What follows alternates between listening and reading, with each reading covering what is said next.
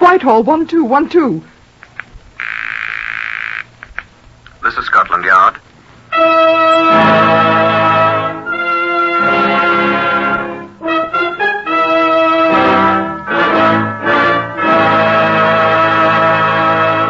For the first time in history, Scotland Yard opens its secret files to bring you the authentic stories of some of its most baffling cases. These are the stories, the unvarnished facts, just as they occurred, reenacted for you by an all British cast. Only the names of the participants have, for obvious reasons, been changed.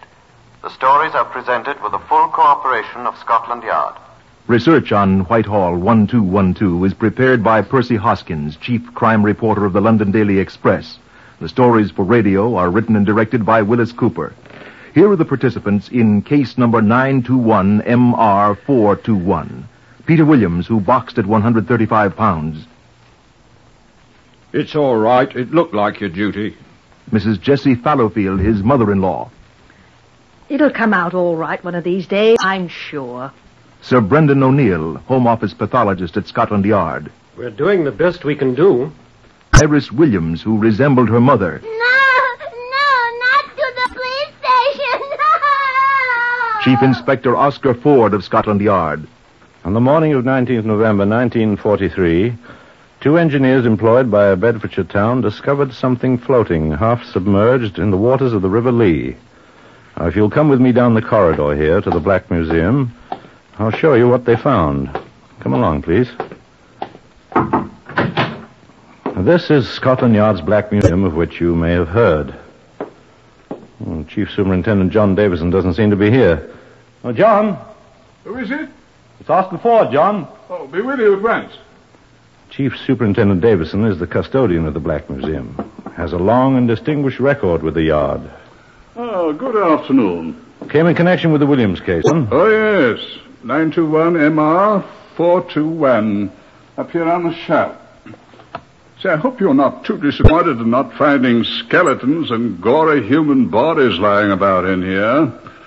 But they're in short stock with us. Yeah, this is it, Oscar. Actually, this isn't the Grand Guignol, you know.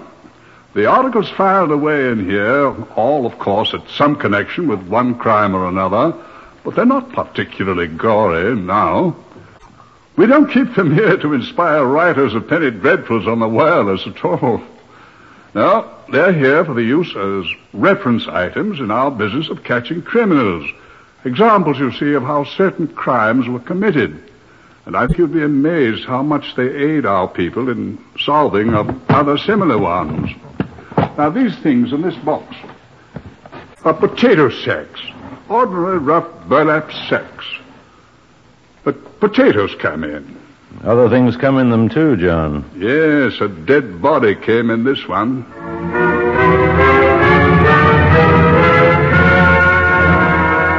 Me rain mixed with snow had been falling all day when I arrived at the riverbank, 40 miles north of London. And thanks to the inclement weather, no crowd had gathered.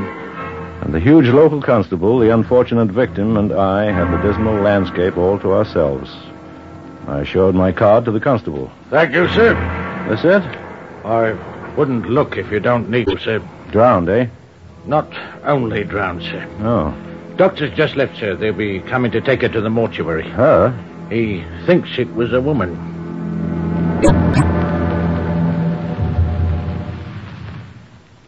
It was, of course, patent that the woman had died a violent death, to use the old cliche, at the hands of a person or persons unknown. Our job was not only to find that person or persons unknown, but first to establish the identity of the unfortunate woman who had worn potato sacks as her ultimate garment. A homicide is a very personal thing. The relations between victim and killer that exist before the deed are most important in discovering the latter. But lacking identification of the victim, it's most difficult to establish what relations ever existed between the late unlamented and any other person in the world.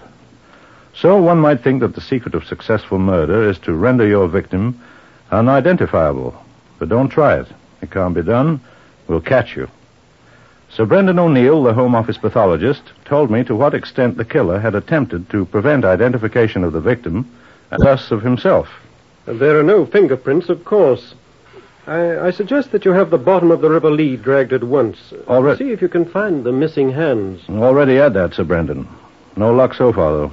Well, whoever she was, she wore false teeth, so there's no good trying that one. The teeth are missing, of course. Neither upper nor lower plate. Well, Ah, they might be at the bottom of the river, too, in a foot of mud somewhere. And you'll never find them.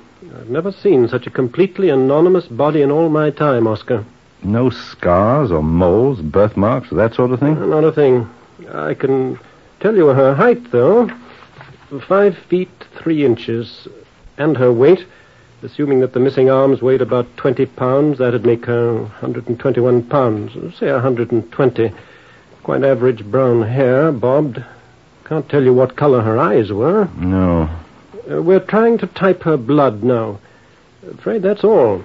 No, her age, sir? Oh, I'd say about 27. Oh, yes. And she'd had children. Oh, it isn't much to go on, is it? Best we can do, Chief Inspector. Oh, I know that, sir. Those wounds on her head. Mm, Hit with something that has a sharp corner. Uh, Smashed the skull in three places. Dead when she was thrown into the water. Well, we'll check every missing woman case up Bedfordshire way first. See if we can find out which 120 pound, 5 foot 3 woman's not accounted for. Mm, Had children, dull, brown, bobbed hair. That's all of it.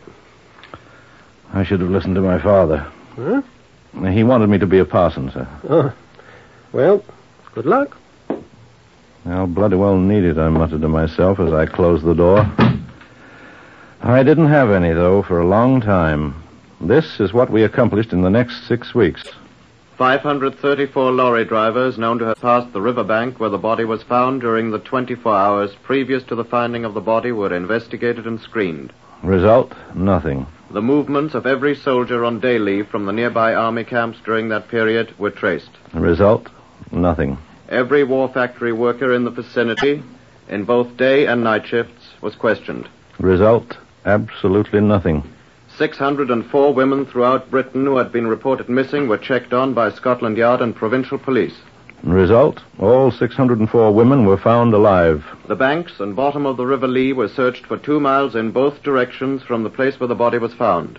Results, quantities of mud and useless debris. A photograph of the skull was given to an expert artist who carefully reattached it into what we all hoped was a semblance of the dead woman's features. And we caused copies of this photograph to be handed from house to house in this market city of 70,000. We had the photograph exhibited on the screens at all the local cinemas. Thousands of persons saw this retouched picture in the weeks before Christmas 1943, including the murderer himself, we found out later. But the results were still nothing at all. On the day after Christmas, the coroner's order for the burial of the remains was signed.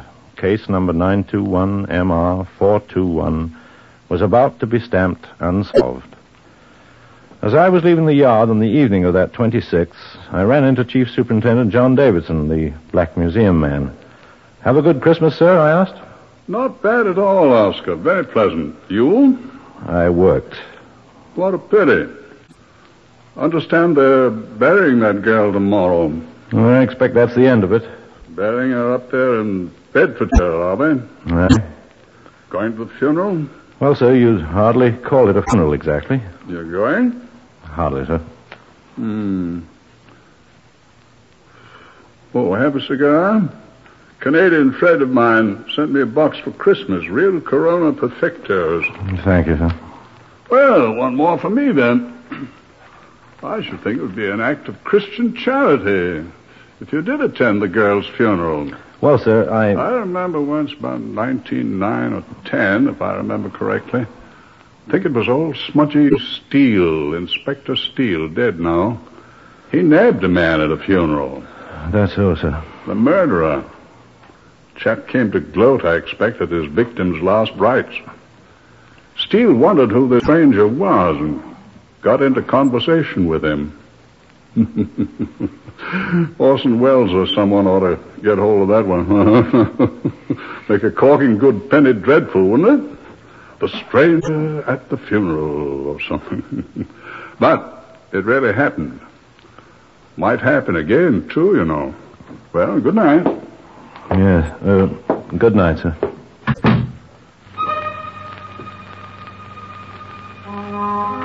And so I rode 40 miles to a market town on a dismal day after Boxing Day, to a grimy little cemetery not far from one of the hat factories for which the town is celebrated. The two second assistant sextons were shoveling the frozen clods into the raw new grave as I walked away from there with the huge constable and the young army chaplain who had been summoned away from a nearby officers' mess to officiate. The cemetery was deserted, except for us. The murderer hadn't been in attendance after all. The big constable and I walked on past the hat factory whilst the young chaplain left to go back to his unfinished lunch. It was cold, streets almost deserted. The policeman talked about the tug of war at the last summer's police game. I give you my word, sir. I never saw such a team as them blokes from the city police. Uh-huh. Not a man less than 15 stone amongst them, and coop blow, that anchor man. Well, that chap weighed not a pound less than 17 stone. Strong. Oh, a ruddy bull. Name of Brian O'Brien from Galway originally. I, I thought I should have died laughing, sir. The way that belt nearly cut him in two. Yeah. He sunk them great eels in and he huffed and he Hey, puffed. what's the matter with you, young lady? Uh, nothing the matter with her voice. Oh, now, what's the matter, dear? I want my mummy. Oh, she's lost. Best take her to the nearest police station, eh? Come along, young lady. No, policeman, no. Oh, she thinks you're going to throw her in jail. No. I'm not going to pinch your sister. You're lost, you see. Mummy lost. Mummy lost. Probably swilling tea somewhere or else planted in a cinema. No. Mummy in London. Mummy gone. I want my mummy. Oh, that's jolly. Now what do we do, Constable? Mummy said she's coming home for Christmas, and Mummy not gone. Poor little tyke. I want Mummy. Here, little girl. Little girl. What's your name? Well, look up at me. Here, let me let me see your face. What's the matter, sir? I have a hunch. Yes, sir. Now, don't let that kid get away. Yes. What she done, sir? I'll show you in a second. Look, keep her quiet, will you, before we run in. Stow it, you little dolly. Oh! No, no, mustn't bite. Oh! Hurry up, sir, please. Oh, give her a sixpence or something. I'll find it in a minute. Ah, here. Here it is. Look at it. Look at it. Missy, Now, don't let her see it. Low lover ruddy duck. I want my mummy. You recognize the paper there? Of course, sir. We circulated thousands of these all over town. Well, tell me what it is. Darling. um, Uh, yes, sir, it's the picture of the missing woman that you people at Scotland Yard had made up. What else do you see? Sir, I said, what else do you see? Oh. this little maniac whose mother is missing is the spitting image of the picture. All right. Come on, come on, darling. We'll take you home. My mummy come home. Now, dear, your mummy can't come out now. We accompanied the little girl whose name we learned was Iris Williams, age three, to her home, a short distance away. It was a modest three room flat occupied by a Mrs. Jessie Fallowfield, the child's grandmother, and her son in law, Iris's father, a member of the local National Fire Service unit. Little Iris retreated to the doorstep with an enormous slice of bread and wild bramble jelly, while Mrs. Fallowfield talked with us. Yes, I've been here only two weeks, you see. I didn't want to talk before little Iris. Her mother's away. My daughter, So we understand from Iris, Mrs. Fallowfield. quite. I don't like to have to say it, but Jessie, my daughter, she has the same name as mine, and Peter, my son-in-law, didn't get on together. Where is your son? At the fire station. Uh-huh. Well, to speak quite plainly, my Jessie wrote me at Seven Oaks in Kent, you know, that she couldn't stand it here with Peter any longer and she was going away. Well, how long ago was that? Oh, the 19th of November. Uh-huh. You haven't heard from her since. Oh, yes, indeed, almost every week. You've heard from her since she left? Oh, yes, but we're on the best of terms as long as we're not together, you see. I'm afraid she's a bit flighty. Well, one can't live one's daughter's life, can one? No, no, one can't. And you say you've heard from her recently? Oh, yes. As a matter of fact, the reasons I came from Seven Oaks to live here is because she wrote asking me to. She did. Yes, she insisted she couldn't live with Peter. But he needs to be taken care of, says she, and won't you go and make a home for him, Mother? So that's why I'm here. Peter just moved in with me a week ago. It's very cozy. Though I do wish he'd come home again, though it would probably be the same thing all over again. Bicker, bicker, bicker. Oh, there's no peace in this world anywhere, is there? Well, uh, uh, I'm sure we're very sorry to have bothered you, Mrs. Fallowfield, but we were quite captivated by little Iris. I do hope she didn't hurt you. Oh, I bet a Mercura come will fix that up, ma'am. Iris was quite upset that her mother hadn't come home for Christmas. Oh, my, yes. Though Jessie wrote both Peter and me saying she couldn't make it. She was so busy there in Hampstead, the Christmas rush and all. The hairdresser said. Yes, but I'm afraid I don't know the name of the place. Well, it doesn't really matter since you're sure it was your daughter's handwriting in that letter. Well, I should think I'd be able to recognize that handwriting of hers. Oh, the hours I've spent trying to teach her to write tidily. Well, I hope you'll pardon our intrusion, Mrs. Fallowfield. We were so taken with dear little Iris Yes. and rather alarmed about her mother, oh, and I'm afraid that we uh, police officers. suspicious. I'm sorry. Well, there's nothing at all to worry about my daughter, gentlemen. I'm quite sure that she's safe. Oh, I'm quite sure of that, madam. But uh, her husband, your son. Oh, I'm sure. that- Oh, I wouldn't be surprised if that's Peter now. Peter? Hello, Ma. There's another letter from Jessie here. Oh, I'm sorry. These gentlemen are from the police, Peter. The police. About Jessie? I'm happy to see you, Mr. Williams. Oh, I'm Chief Inspector Ford of Scotland Yard. what's this about Jessie? Oh, don't be alarmed, Peter. Iris was blubbering in the street about her mummy being lost, and these gentlemen were afraid murder has been done or something equally horrid and brought her home. Oh. Well, well, thank you, gentlemen. Mother, I must have tea early. I'm fighting tonight. My son is a boxer. You're, you're a lightweight, I take it, Mr. Uh, Williams. Uh-huh. 135 pounds, yes. Didn't see your name on the card. At the drill hall, eh? Yes. Slasher Rifkin broke his wrist this afternoon. I'm a substitute. Oh, I shall probably see you then. Too bad about Slasher. Good man, that. Saw him fight that Australian four weeks ago. Ah, I've beaten him twice. He can't stand against a left-handed boxer. You're left-handed. Yes, Another letter from Jessie, Peter. yes. The postman was just passing, and he. Uh, That another example of your daughter's handwriting, Mrs. Fallowfield? Oh, yes. Oh yes, of course. Did you ever see such writing? The girl will never learn. Nobody could ever imitate that writing. Well, gentlemen, I'm sorry that you've had to get mixed up in all this. My wife's a very charming girl, but Oh, we quite understand. I uh, I hope you'll forgive our intrusion. Oh, it's all right. Looked like your duty, I suppose. Another one of those unfortunate affairs. I'm sorry about it, but well, you're men of the world. You understand. Oh, yes, absolutely. Quite, quite. It'll all come out right one of these days, I'm sure, though. It's all right, Mother Fallowfield. Hey, gentlemen, if you'll excuse me, I've got to have my tea now. Oh, of course, of course. Uh, so sorry to have disturbed you, sir, and uh, Mrs. Fallowfield. It's quite all right. Good night. Good night. Good night. Now, Peter, would you fancy a nice kipper, perhaps?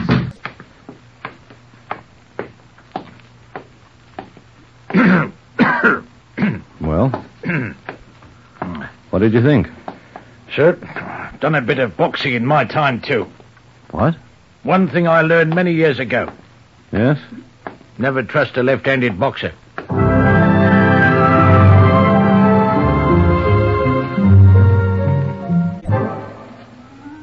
I went back to London completely baffled at this turn of events that had suddenly reopened a case that should have been closed in that wintry little graveyard. Here was almost indubitable proof that the woman we had buried was still alive and in constant communication with her husband and her mother. The letter from her had arrived on the very day I had seen her body committed to the frozen ground. It was impossible, obviously. Now, at my desk at Scotland Yard the next morning, I arranged to have every known hairdressing shop in Hampstead and the whole north of London investigated to find if any employed a girl named Jessie Williams or Jessie Fallowfield. I'd caught the return address on the envelope in the Fallowfield flat, and it said Jessie Williams, Hampstead. Hampstead. spelled that way without the P. H A M S T E A D. I remembered. Well, I thought she spells as badly as she writes. I dismissed it and picked up the telephone to make a routine inquiry. Criminal Records Office, Sergeant Healy. Healy, I'd like you to look up a chap for me, please. Who's this speaking, please? Oh, I'm sorry. Chief Inspector Ford. Yes, sir. Chap named Peter Williams, a boxer by profession, comes from Bedfordshire. See if we've ever had any dealings with him before, will you? Take some time, sir. Oh, good enough. Ring me when you find out, will you? Williams Peter. That's all I know about him. We'll see what we can find, sir. All right. Thank you. I went upstairs to see Sir Brendan O'Neill, the Home Office pathologist. Hello, Oscar. Get her buried, all right? Yes, sir. Uh, sit down.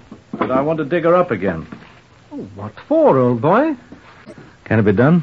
Well, of course, uh, if there's sufficient reason. I need to know one or two things. Well, it's unusual, but. Uh, The case isn't closed yet. I saw to that. Well, if her relatives don't raise the row. We haven't been able to find any relatives, sir. Oh, that's right, isn't it? Well, that case, dig her up. Right, sir. Then we can have her sent down here, and I'll need your personal assistance, Sir Brendan. For what? I want to find out some things. Well, I can't tell you her name, Oscar. Perhaps I can. What do you want me to do then? Help me to find a very clever murderer, sir.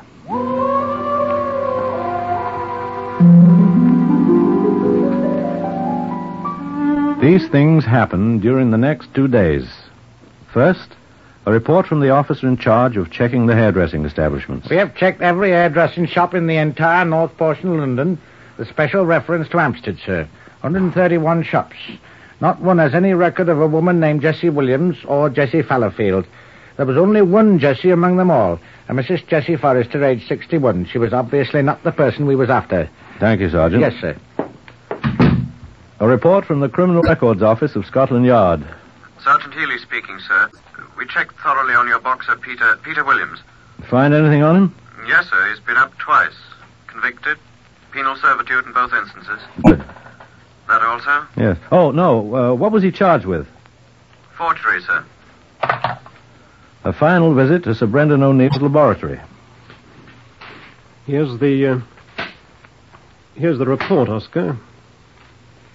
She was struck twice on the head with a flat object, like a wide metal bar or a heavy, narrow wooden plank. Uh, The instrument was of an undetermined length, uh, but the marks on the skull indicate that it was three and seven eighth inches wide, uh, at the point where it was struck into the skull.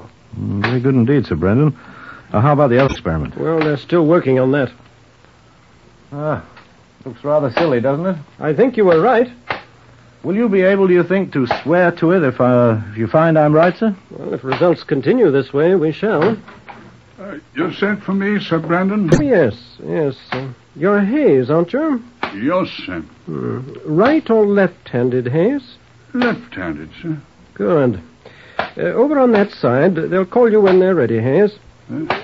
Yes, sir. Would you like to take a little trip up to Bedfordshire with me, Sir Brendan?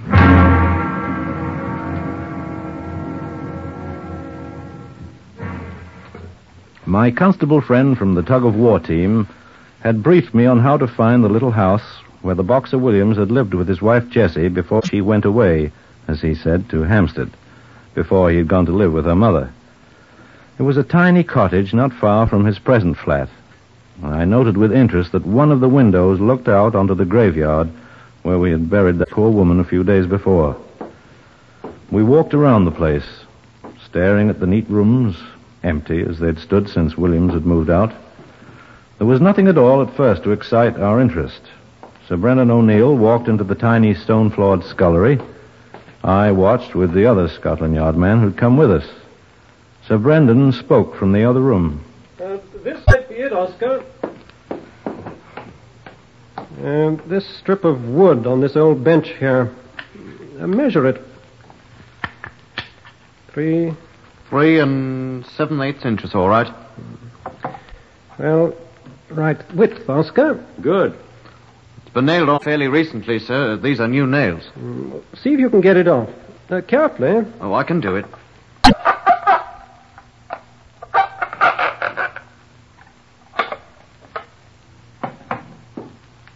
Hand me the parcel, Oscar. What's that, sir? It's a s- skull. Never mind it. The, uh, the piece of wood. You've been here before, madam. Fits the scars perfectly, Oscar. I think we've got. That him? Right inside, Mr. William, if you please. That's him. Back here in the scullery, Constable. Right, sir. Good afternoon, Mr. Williams. Hello, Inspector. Ford, Scotland Yard, sir. I'm afraid I don't quite understand. Why, we'll try to show you, Mr. Williams. I really haven't much time. I... Now, that's enough, Constable. What? A few things, Mr. Williams. Now, what's the name of that place that your wife writes to you from? Why, Hampstead. How do you spell that? Why, H A M S T E A D. How interesting. That's the way it's spelled on those letters from your wife, isn't it? Isn't that right? I... That's the way I always spelled it. I. Exactly. This object is the skull of a woman. Shall we say, uh, resembled your wife in many ways? I don't know. I... May I have the club, Sir Brendan? Thank you. This heavy plank, which has been once removed from this stool here and been replaced, fits the scars on the skull exactly. You see? Now, look here. Oh, I don't know about. Watch him, Constable. I'm watching him, sir. And Sir Brendan O'Neill here conducted certain experiments with this poor relic of the woman who so closely resembled your wife, Mr. Williams. A large number of men, Uh-huh. 141. 141 men, struck at this skull, which was placed where a standing woman's head might be. What is this nonsense? I'm afraid it's far from nonsense, Williams. None of the right-handed men were able to strike the skull at all in the region of the scars. But every left-handed man could. Steady, Lefty. Peter Williams, I arrest you on a charge of willful murder of your wife, Jessie Williams. And I warn you that anything you may say will be taken down in writing and may be used in evidence. Do you wish to make a statement at this time?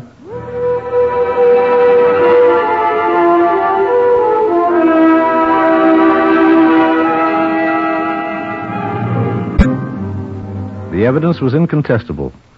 At the trial, the testimony of handwriting experts proved that Williams had written the letters purportedly coming from his wife after her death. The days on which these letters had been posted were in every case days on which Williams had been off duty, the only days on which he had been able to go to London for that purpose. It was demonstrated in court that only a left-handed man could have struck the fatal blows. The testimony of more than a dozen acquaintances of the couple provided the motive for the murder. And in a dramatic break with his counsel in open court, Williams shouted out his confession that he had indeed committed the brutal murder. He was sentenced to be hanged, and the sentence was executed on May Day, 1944.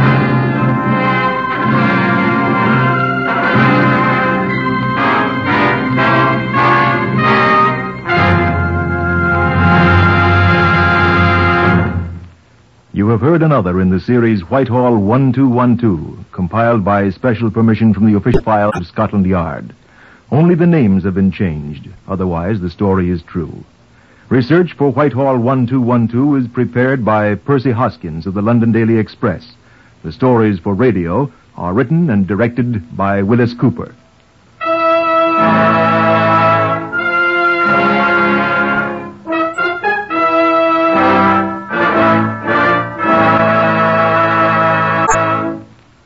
Three chimes mean good times on NBC. Present-